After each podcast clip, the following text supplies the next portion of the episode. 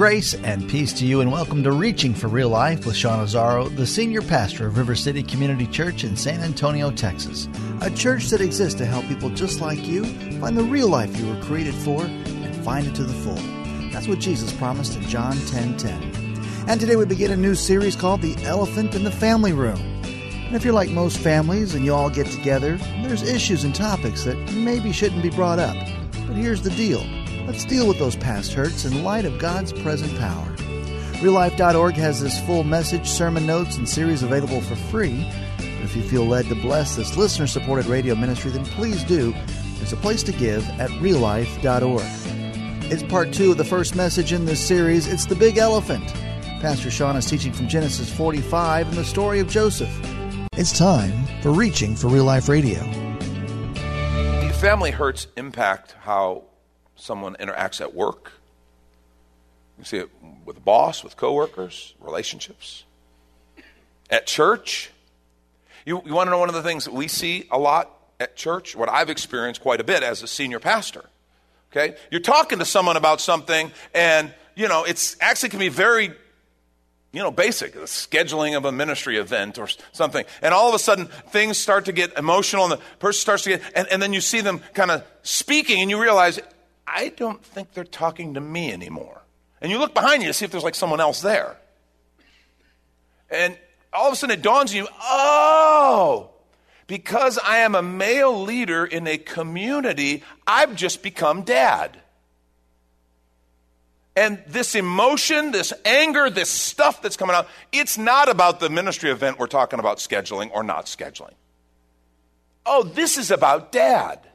And I've stepped into the role. I think a boss can experience it. Maybe some of you as employers, you've experienced like this like there's a lot of emotion here that really I mean, all we're talking about is an agenda for a team meeting next week.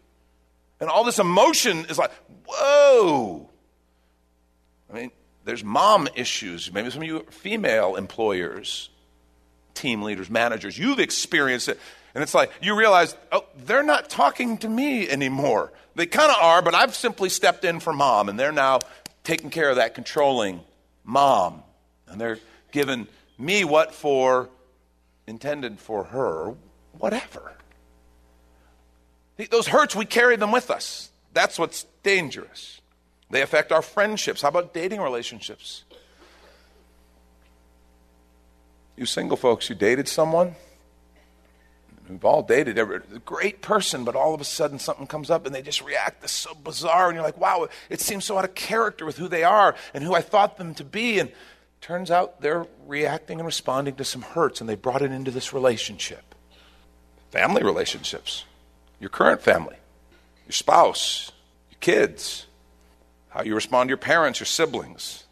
They can all be adapted, changed, I, I dare say warped by hurts that we bring from our family of origin.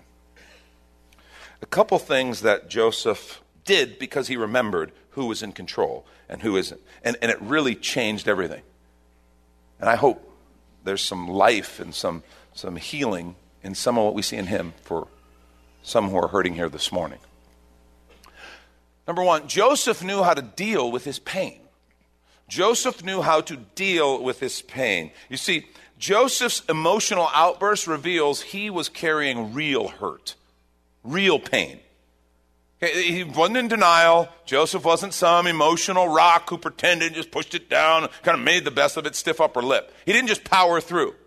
Joseph was really hurting, and when he saw his brothers, all that came up and all that came out, and it was significant. People heard it all over palace. Word ultimately made it up to Pharaoh and his household. Yeah, Joseph melted down. Dude.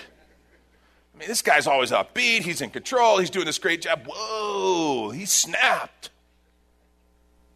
See, he was carrying real hurt, real pain. I think what's interesting is he didn't deny it. He didn't deny his pain. And sometimes we pretend, ah, I'm fine. Yeah, it didn't bother me. I don't care about them. I'm fine. Yeah, Joseph didn't do that. He didn't deny his pain. He didn't deny that a wrong had been committed. You remember verse 4? When he said, I'm your brother Joseph, the one you sold into Egypt. He didn't pretend that sin hadn't happened against him. He didn't deny it. He didn't hide it. He didn't just see his brothers and go, "Hey guys, cool, awesome. I've done pretty good. Oh, hey, how you been?" No, he dealt with the elephant in the room. I'm the one you sold into Egypt, and it hurt. The apostle Paul. Remember we looked at this passage actually a few weeks ago when he wrote to Timothy, 2 Timothy 4. Beginning of verse 14, we read, Alexander the coppersmith did me much harm, he tells Timothy. May the Lord repay him according to his works, he says. And we find out why he's saying that. You also must beware of him, for he's greatly resisted our words. It's interesting. Paul names names. He's honest about this. He's not denying the hurt and the danger. He's fairly candid. But you'll see how he deals with it. He then goes on to say, At my first offense, no one stood with me, but all forsook me. He's on, it hurt. I was alone. And look what he says here, though. May it not be charged against them. How can he say that? See, the Lord stood with me and strengthened me, so that the message might be preached fully through me and that all the Gentiles might hear. Also, I was delivered out of the mouth of the lion. And the Lord will deliver me from every evil work and preserve me for his heavenly kingdom. To him be glory forever and ever. Amen. See, neither of them denied the hurt, but they both reveal they understand who's really in control. So he contextualized the hurt. They brought that hurt to the Lord and they looked at that hurt and they experienced that hurt in light of the fact that, wait a minute, God is the one who's in control. God is the one who orders my life and my steps. God is present. Look how David in Psalm chapter 3 says, Lord, how, have, how they have increased who trouble me. Many are they who rise up against me. Many are they who say of me, there is no help for him in God. And if you stop there, it's like, wow, that's pretty bleak, man. He's not denying anything. But look at, see, that's all true, but look what else is true. But you, O Lord, are a shield for me. You're my glory and the one who lifts up my head. See, none of them denied their pain, but instead they brought it before the Lord and they processed the pain in light of God's presence, His goodness, and His glory. See, they, didn't deny their pain. But a second reality that we see is he also didn't allow himself to be defined by it. He didn't deny his pain, but he also didn't let his life be defined by his pain. I want to suggest some people fall in love with their pain. They fall in love with their hurt. And really, they make it their identity. And it's like they wear it like, like, a, like a beloved outfit. And it becomes the trump card. And it's all, always, doesn't matter. It becomes the trump card. It's like, it's like well, I, I can't do that because I've been hurt. And here's the trump card. Well, you, you know, I, I, respond this way, I stiff arm this way because I've been hurt, and they keep pulling out the trump card of their hurts. Well, you don't know what I've gone through. You don't know what I've experienced let me be clear everybody has been hurt. I mean, and, and, you know, I'm not saying everybody has been hurt equally. There are some families that are just great families. And from the outside, people look at them and go, they're just perfect. Let me assure you, they are not. Because no people are perfect. Even people who have had great parents. It's not that it's those parents may have inadvertently hurt them. It's like it wasn't intentional. I didn't intend to, or, or I didn't mean to. I was trying to do what was best, but there's hurts. And it's just people living together. So everybody's experienced hurt. And then there are, of course, other families where it was much deeper, like Joseph's or somewhere in between. And you see, there are those folks who just are so in love with their hurt. They don't, they don't know who they are without it. I'm not sure who I am without my pain. It's like, I know you were hurt. But you're a follower of Jesus Christ, and He wants to heal your hurt. And you can even look and see He's brought you to a good place. He loves you, He's present. Your hurt is real, but it's not all that's real. Don't let your hurt define you. Don't let it be your identity. Don't wear it around like a cloak. Let it go. Bring it to Jesus. Give it to Him and live the life He's created you for. Because what happens is you keep letting that hurt define you. It, you're, you're literally putting it in control. It's like it's not in control, but it is because it's controlling you, so you let it be in control. Whereas what Joseph would say is wait a minute, wait a minute. God's in control. Never forget it. See, Joseph knew how to deal with his pain. Second thing, Joseph displayed total forgiveness toward his brothers. And it really is. The type of forgiveness he does after what he's been through is really crazy when you think about it. First thing I noticed, verse 4 and 5, it says the first thing that stood out to me is he says, Come close to me. After he just breaks down emotionally, he says, Come close to me. And sometimes we want to, we're, we're like willing to consider forgiveness, but yeah, stay over there. Yeah, I'll forgive you, but I don't want to like talk to you. I'll forgive you through a tweet so that you and everyone around us knows you're forgiven. But I don't want to actually talk to you. No, no, I forgave them, but I don't want to in any way engage with them at all, ever. Joseph didn't do that. He said, Come close to me. And if there was ever a group of guys who he had a right to keep at a distance, it was these guys. But he didn't. He said, Come close to me. He completely forgave their debt. And this is when we take a quick minute to remind you you're listening to Reaching for Real Life with Sean Azzaro, a listener supported ministry of River City Community Church, in this message called The Big Elephant, which is available right now on the sermon page at reallife.org.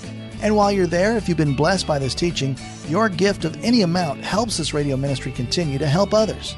Just find the Give tab at reallife.org.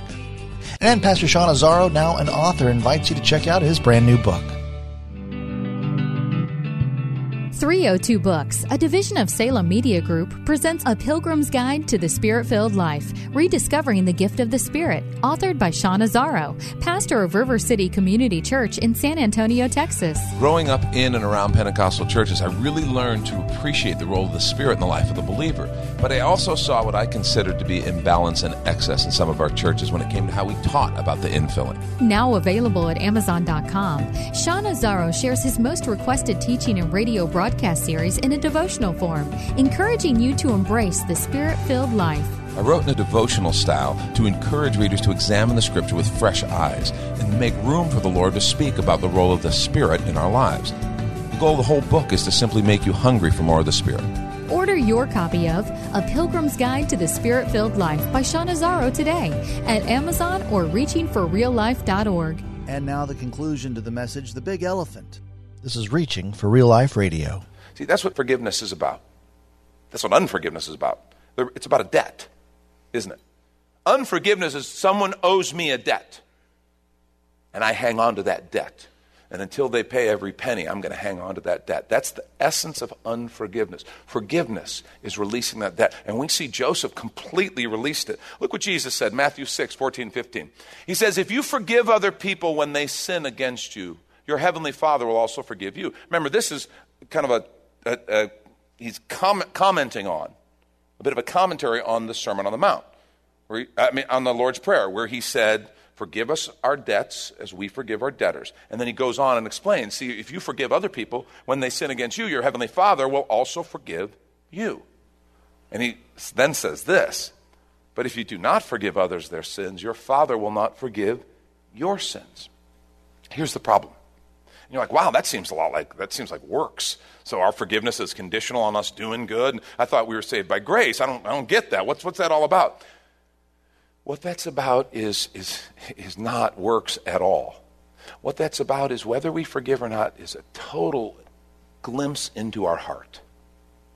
See, whether we forgive or don't forgive is a glimpse into what's in our heart. And remember, there is one condition God's love is unconditional, His grace is unconditional. There's one condition to forgiveness. Remember what it is? It's repentance. And here's why it's a condition. Because if I don't even think I need to be forgiven, if I'm unrepentant, I don't think I need to be, why would I ever ask? Why would I ever receive forgiveness? What, I'm not even involved in the, the thing. The condition for forgiveness biblically is repentance. If we confess our sins, He's faithful and just to forgive us our sins and cleanse us of all unrighteousness. And what an unforgiveness towards someone else reveals is an unrepentant heart in me. Because here's the idea How can I possibly be a person who says, God, I know I've sinned against you?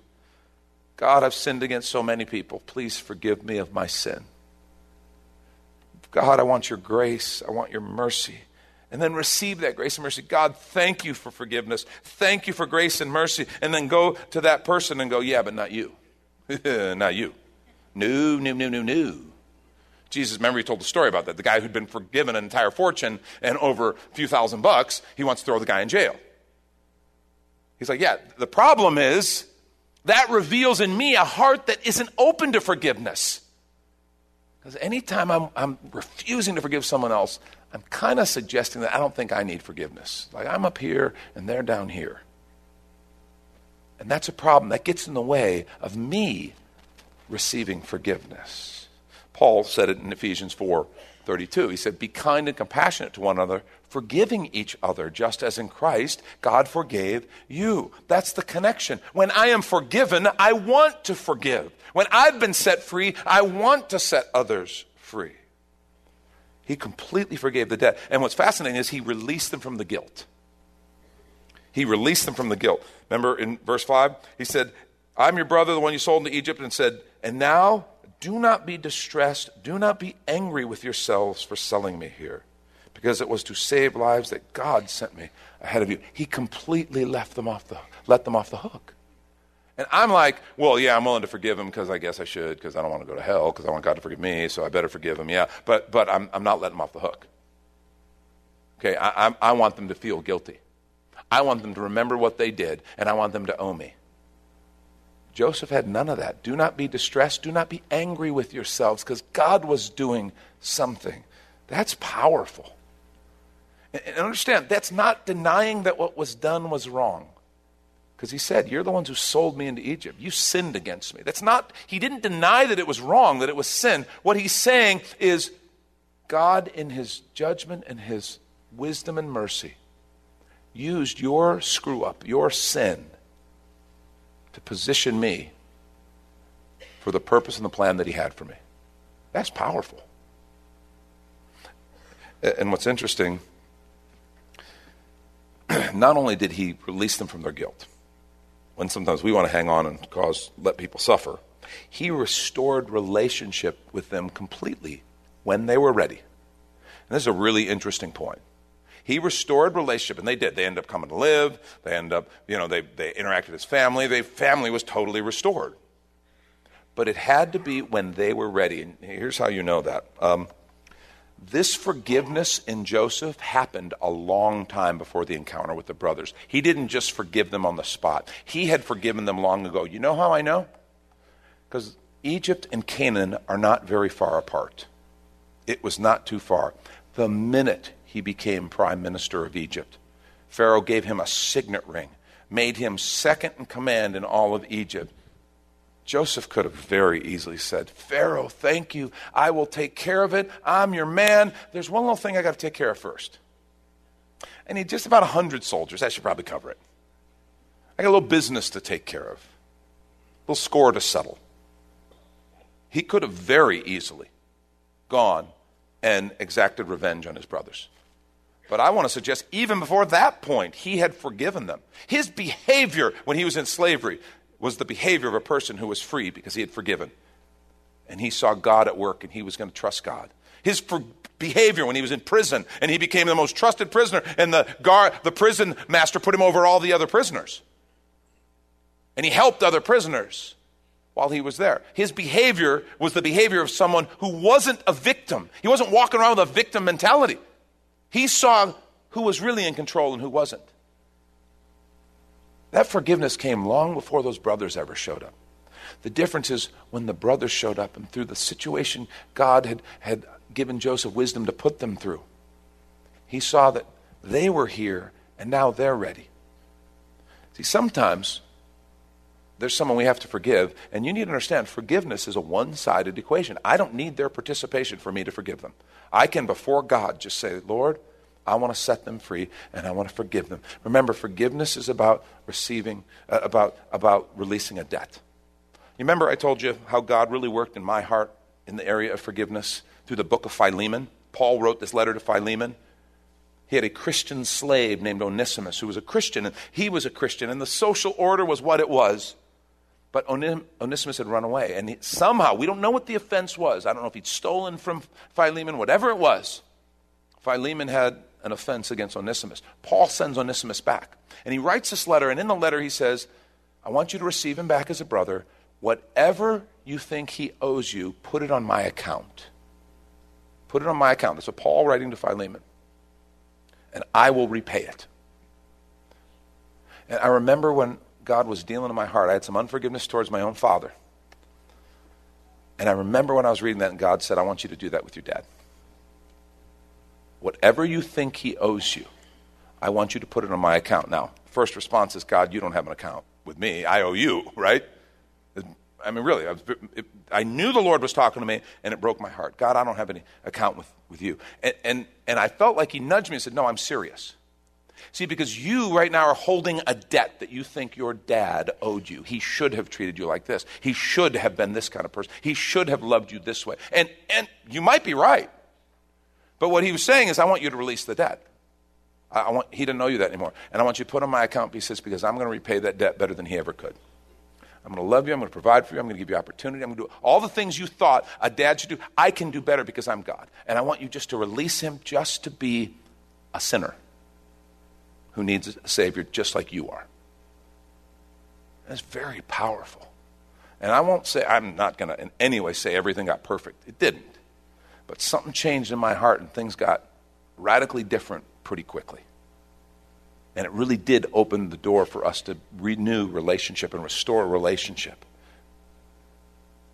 Because it's that debt. And I want to say, you can forgive that debt just between you and God and then they don't know it anymore. God, I trust you. It's a faith step. I trust you to, to take care of whatever I need. Whatever you think you lost, whatever you think that person owes you, I think the Lord would say, Trust me, I'll meet your needs better than they ever could. Restoration, now, that's a two sided equation. You know, we talk about the difference between forgiving someone is one thing, trusting them again in relationship is another. Things have to happen restoring a relationship. They have to be willing. You know, they won't take your calls, they won't, you know, respond, they won't, well, you can't really restore a relationship. That doesn't mean you can't forgive and totally release. And release the debt. And trust that the Lord is the one.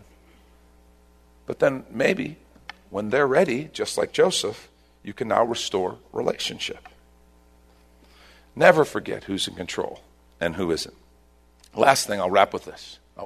Joseph fully trusted God's plan, his power, and his presence. He fully trusted all along the way God's plan, his power, and his presence. Remember what he said, verses 5 through 8. Do not be distressed. Do not be angry with yourselves for selling me here, because it was to save lives that God sent me ahead of you. For two years now, there's been famine in the land. For the next five, there will be no plowing or reaping. But God sent me ahead of you to preserve for you a remnant on earth to save your lives by a great deliverance. So then it was not you who sent me here, but God. He made me father to Pharaoh, lord of his entire household, and ruler of all Egypt. Everywhere Joseph looked, he saw the plan, the power, and the presence of God. And he trusted that. See, what I want to say to you this morning is God can. God will. And he's with you. God can. God will, and He is with you. Do you believe that? Because that changes everything. Joseph put his life in God's hands. Even the garbage and the crap and all the junk, the hurt, he put it all in God's hands. And God took it and made something beautiful. He made something beautiful. Are you willing to let God do that for you? And some say, yeah, but Joseph, it wasn't a parent who did that to him. It was his brothers. He, you don't know. Well, let me tell you what David, the man after God's own heart, what he wrote. Psalm 27:10, he said, Though my father and mother forsake me, the Lord will receive me. You notice the common thread in all of these? Doesn't matter what someone else does. Our God is good, He is present, and He will receive you, He will love you, He can give you something beautiful.